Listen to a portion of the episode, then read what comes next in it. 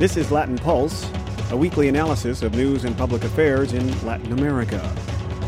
Brought to you in cooperation with American University's School of Communication in Washington, D.C., and Link TV. And now here's host Rick Rockwell. Bienvenidos and welcome to Latin Pulse. This week we focus our attention on Colombia as the country holds an electoral runoff for president this weekend. And we discuss the Colombian Civil War with the Pulitzer Prize winner. But first, Megan Eckhamel is away this week, so Elyssa Pachico has our weekly review of news from around Latin America. Costa Rican President Luis Guillermo Solís was in the U.S. this week, meeting with leaders of high tech companies and other investors. After a sit down with Solís, U.S. technology giant Intel said it would create a giant mega lab to test products in the Central American country. This mega lab would replace a factory that Intel is shutting down. Solís won the presidency earlier this year by promising it wouldn't be business as usual in Costa Rica.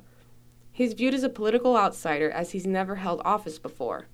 But in Washington, D.C., Solís said he wanted to reassure investors that his administration welcomes foreign companies. He said he wanted to practice good populism by engaging in grassroots politics. There's a need to make politics warmer. Uh, some people will say, oh, that's ridiculous, populism. Yes, it is. It's good populism. We have forgotten that ultimately power is given by the people to their representative. I am their employee. I have to be where they are. I have to talk with them. I have to hear them. I have to listen to me. We have to be in touch. Solís has an ambitious agenda. A top priority is rooting out corruption and increasing transparency in government. But there are challenges ahead. His party only has 13 seats in the 57 seat Congress. This occurred. I mean, I was given a very strong mandate but I was also given the responsibility to use it in the context of a very divided Congress. And that was not accidental. That's the way the people wanted it to be. Solís returns to Costa Rica this weekend. Colombia entered the first stages of peace talks with the rebel group the National Liberation Army, known as the ELN. The government confirmed they've been in contact with the ELN since January. They're discussing the possibility of beginning formal peace talks, akin to the current negotiations with guerrilla group the FARC, the Revolutionary Armed Forces of Colombia. The FARC is much larger and wealthier than the ELN. Both rebel groups follow Marxist doctrine, but they've had political differences in the past and have even fought each other. The government's announcement came just days before the second round of presidential elections this Sunday. Incumbent Juan Manuel Santos is facing right wing candidate Oscar Ivan Zuluaga, who is very critical of the ongoing dialogue with the FARC. We'll have more on the Colombian elections later in this program. Colombia's negotiations with the FARC took another key step forward this week. Both sides came to an agreement on the rights of victims of the conflict. Peace negotiators in Havana, Cuba released a 10 point document outlining how to move forward when seeking justice for victims. Among the points of the agreement, both the FARC and the government must take responsibility for victims, rather than expect impunity. Other important points victims have a right to reparations, justice, and truth. Negotiators invited a group of victims of the conflict to Havana to share their experiences. There's only one more item on the agenda of those involved in the peace talks, and that's how to end the fighting between the security forces and the FARC. Negotiators said a new subcommittee will focus exclusively on establishing the conditions for a ceasefire. The World Cup has kicked off in Brazil. Brazil won the inaugural game in a 3 to 1 match against Croatia. There was little sign of unrest across the country the first day of the tournament. In Sao Paulo, subway workers backed down from a threatened strike, citing fear of public backlash. Mexico will play against Cameroon later today. Saturday, Colombia plays Greece, while Uruguay faces off with Costa Rica. For Latin Pulse, I'm Elyssa Pachico. Thanks, Elyssa. Colombians will make their choice for president this weekend. In a bit of a surprise, former Finance Minister Oscar Ivan Zuluaga won in the first round of the elections last month by four points. Zuluaga represents the Conservative Party, known as the Centro Democrático, or the Democratic Center. However, in a five way race, he failed to take an absolute majority, so he will face Colombia's current president, Juan Manuel Santos, in the runoff. Zuluaga is ahead by a point or so in most pre election polls, but the race is so close statistically that many consider it a dead heat. Some see the announcement this week of an opening for peace talks with one of Colombia's guerrilla groups, the National Liberation Army or ELN, as a last push by Santos to gain an electoral advantage. We asked Louis Goodman for his analysis of the presidential race.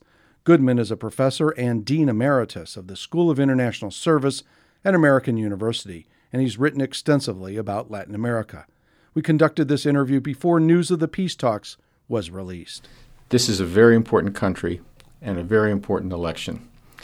And, uh, and it really speaks for democracy the way this is going.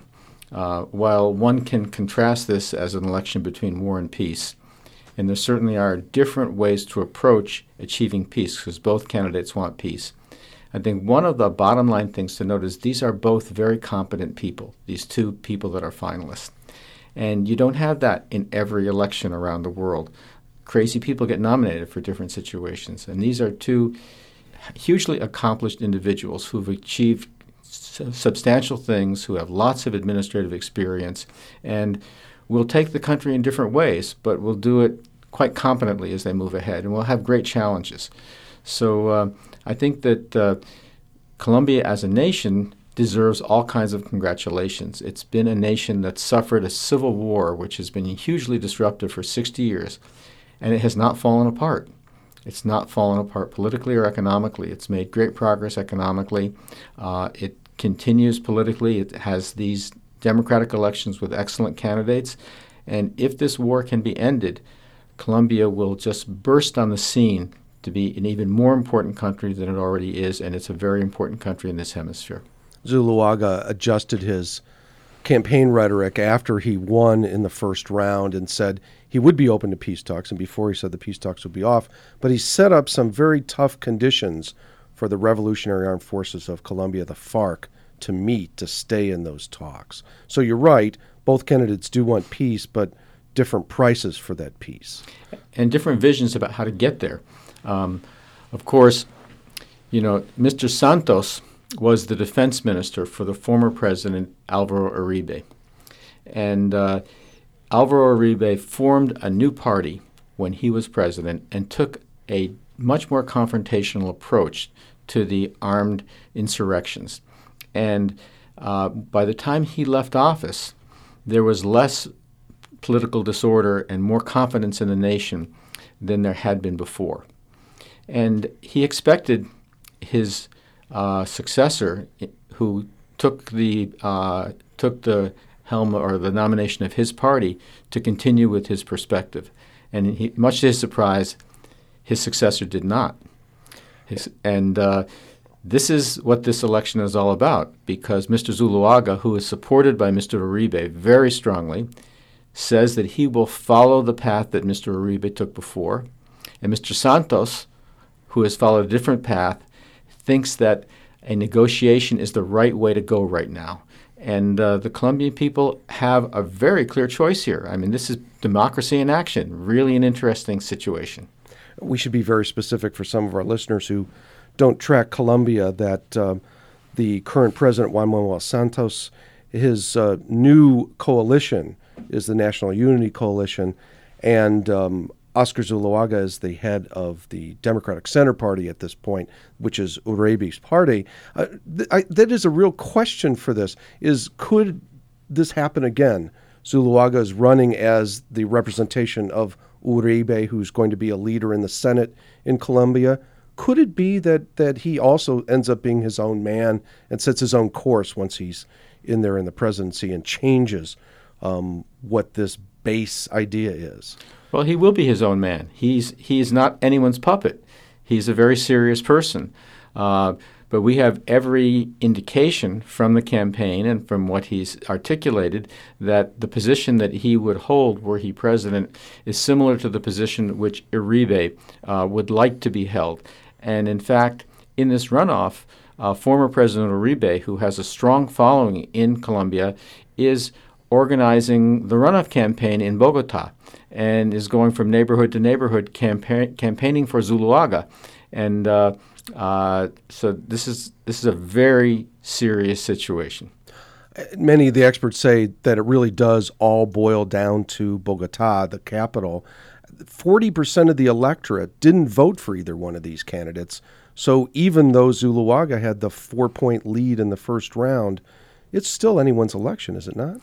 It is anyone's election. Now, the you know Colombia traditionally has a conservative party and a liberal party. And the Liberal Party, which is to the left, its representative, Clara Lopez, received, I think it was 17% of the vote. And uh, if any one of the candidates has a block that's likely to go to one candidate or another, it's Lopez's voters who are likely to vote for Santos. And so uh, if there were no electioneering happening between round one and round two, my prediction would be that Santos would win, even though he had a smaller portion of the vote in the first round, because the Liberal Party vote would combine with his, and and he'd have a plurality as a result of that.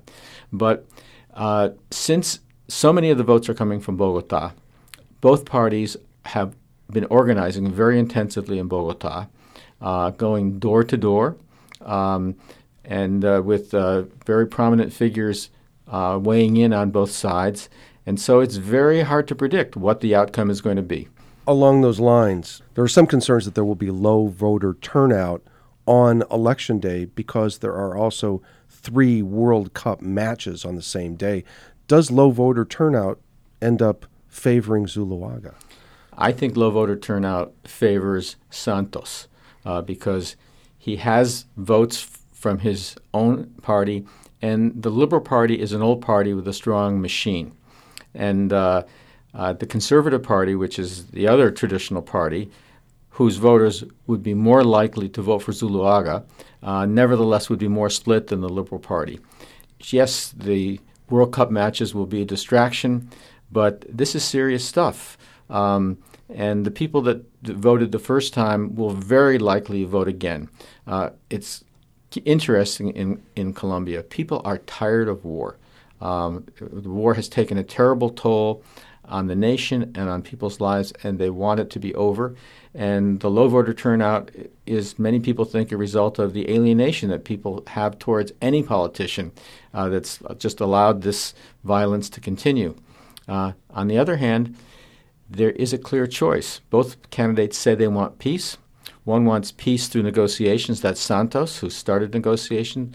The other wants peace without impunity. Um, that's the that's the slogan that Zuluaga uses. Both of them are peace candidates, but Zuluaga says that the FARC has been a criminal organization, which it has been if you think about the rule of law, and that they should be prosecuted for all the crimes that they've committed, and that's a condition for moving ahead to ending the war. That's the position that uh, that Alvaro Uribe would take. That's the position that Zuluaga would take. That's a position that many Colombians feel and then many other Colombians feel quite differently.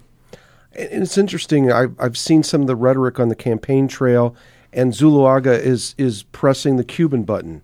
That his point is that the left in Colombia and that the FARC are controlled by Havana, and that a vote for him is a vote for Colombia, vote for somebody else is a vote for those extranjeros. That's a, that's electioneering rhetoric.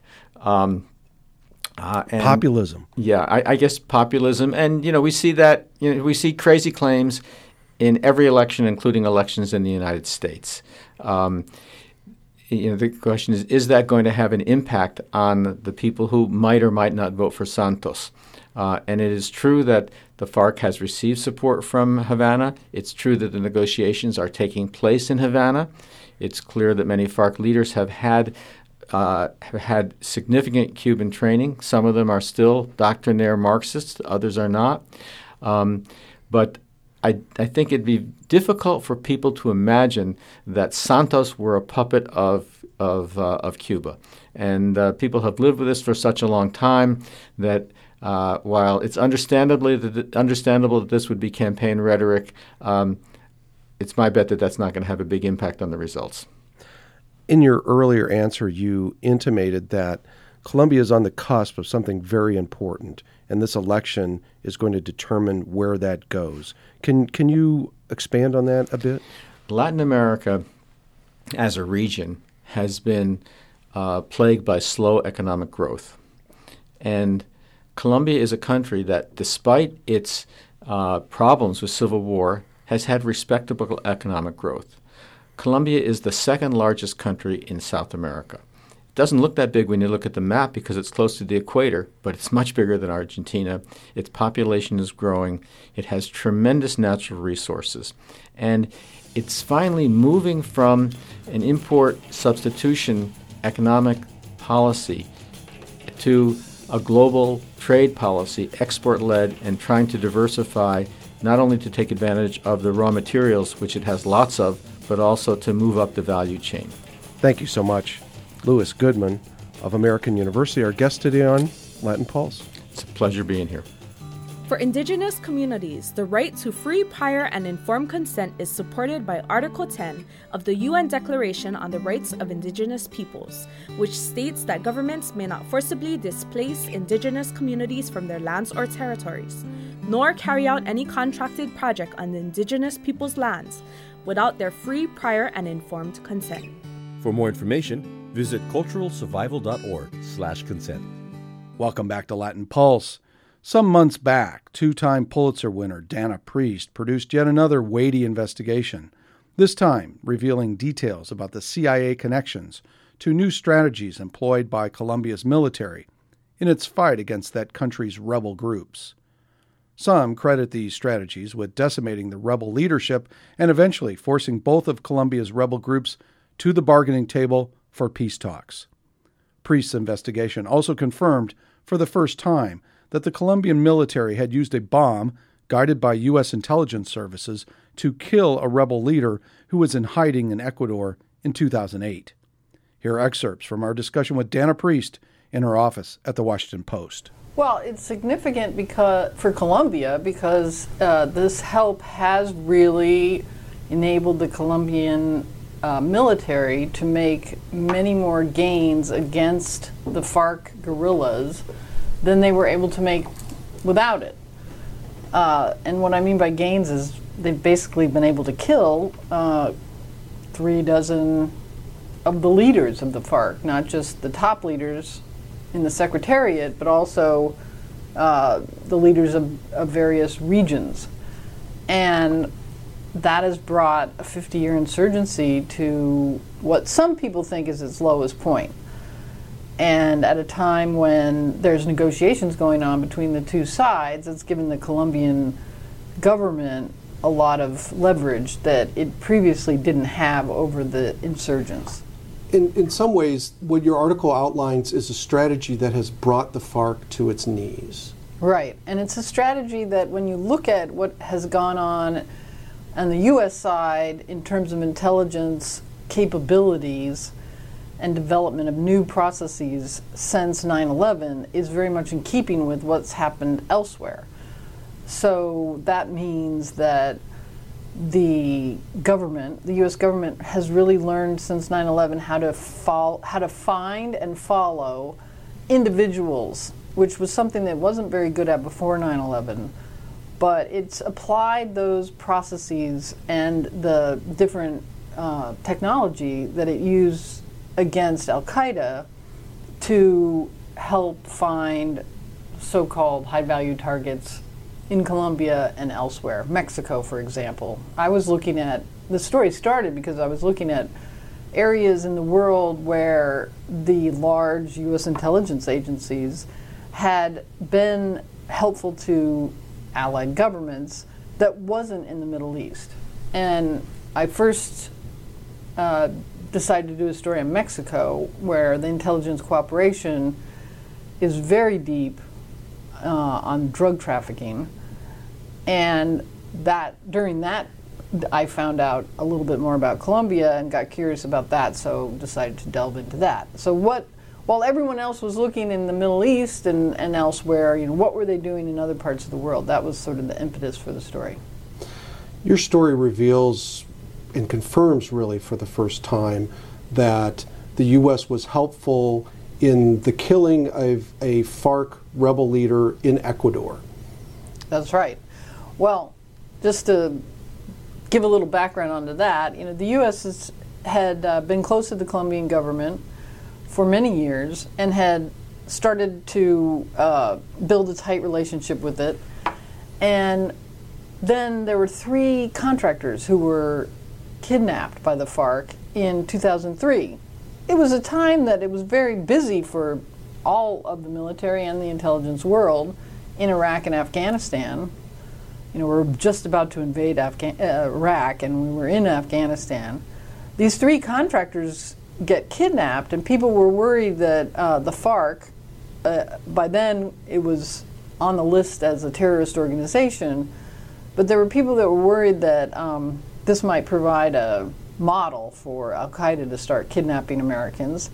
And so they really poured all of the intelligence work that they had been doing overseas. They, they used the same model in Colombia to first try to find the kidnapped contractors. And that led to a lot more cooperation. It led to the development of a fusion center where all sorts of intelligence, both technical and human intelligence, came together. And they said, well, you know, we can use this against the FARC as well. Uh, and that's what they started doing.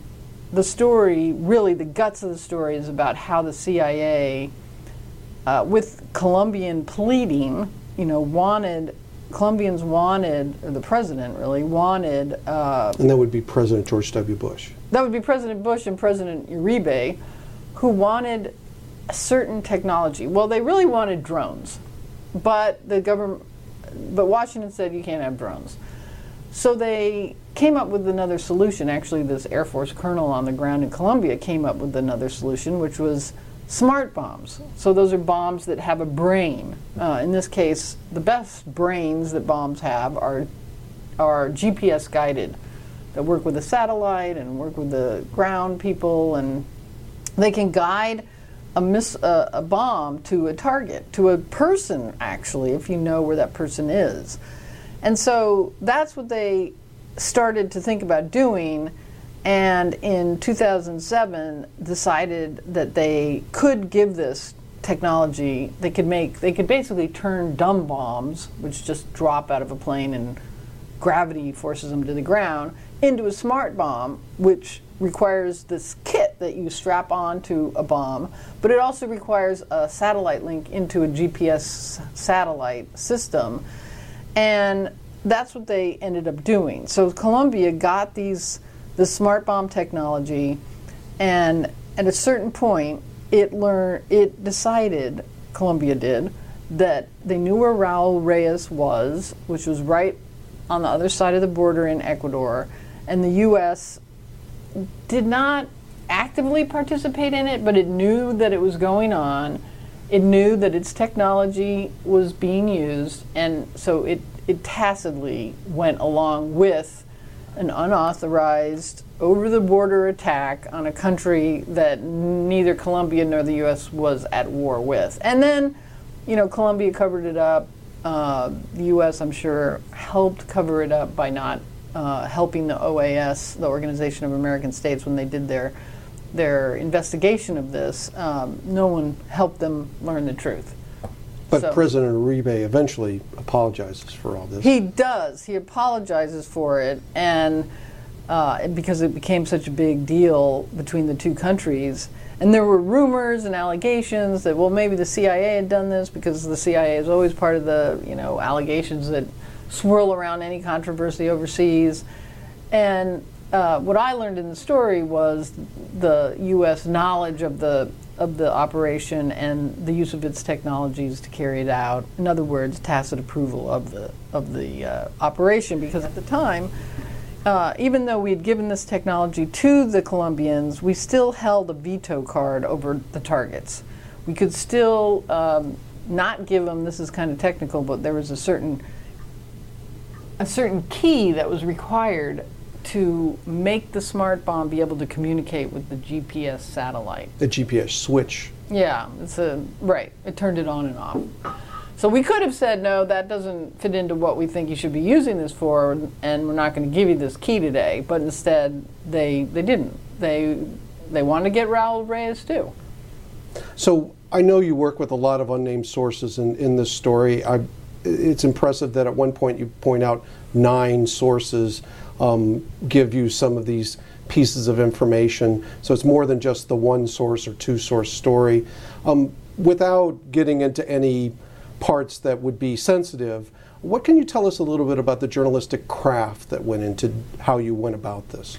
Well, if you were to look if you were to look back on most of my stories that have to do with the CIA, no one is ever named because it would get them in a lot of trouble. Uh, the CIA, this is a co- this is a covert operation, and uh, those aren't supposed to be made public. So you have to rely on unnamed sources. You know, of course, I know who the sources are, but I have to protect them.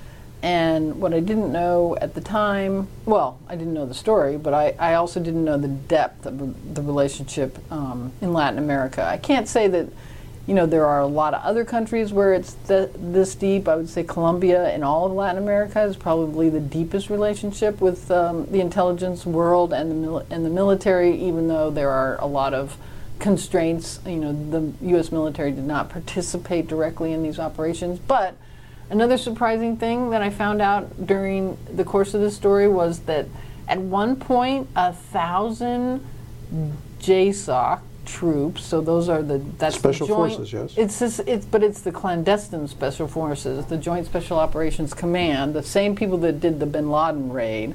Thousand of them came to Colombia, and no one ever discovered it. There were some critics of the story after it came out. Um, I wonder how you react to them, especially don't know if you saw the Counterpunch article that criticized the work. Main criticism had to do with not taking the Colombian military to task for all of its human rights abuses and not taking the Colombian intelligence um, apparatus to task for the same thing. And that's true, I didn't. But this story was very narrowly focused. And so I was interested. I'm not the Colombian correspondent. I'm not the Latin American correspondent. I was really interested more in the U.S. side and what the U.S. was doing.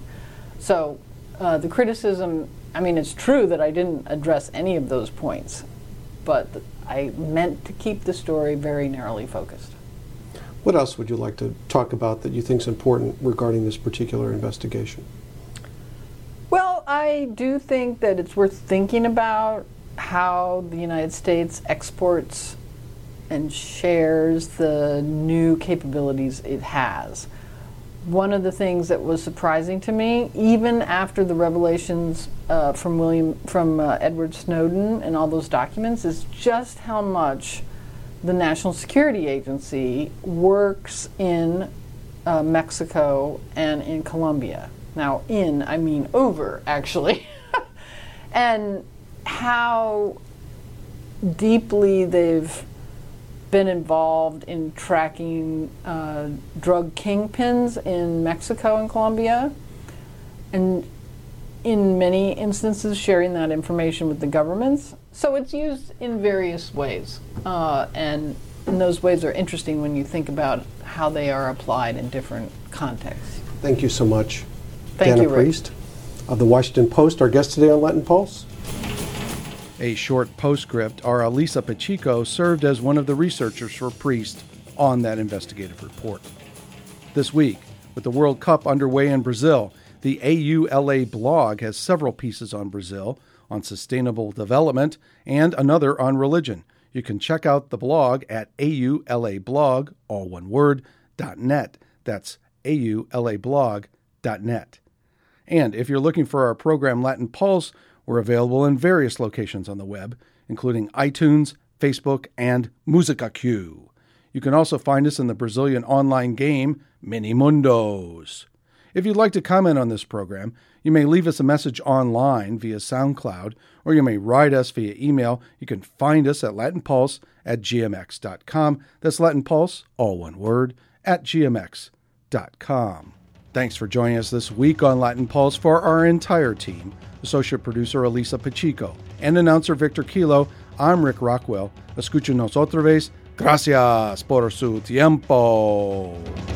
Latin Pulse is produced in Washington, D.C. at American University School of Communication and with the support of Link TV.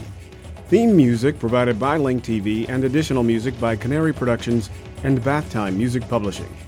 This program is copyright 2014, Las Rocas Productions.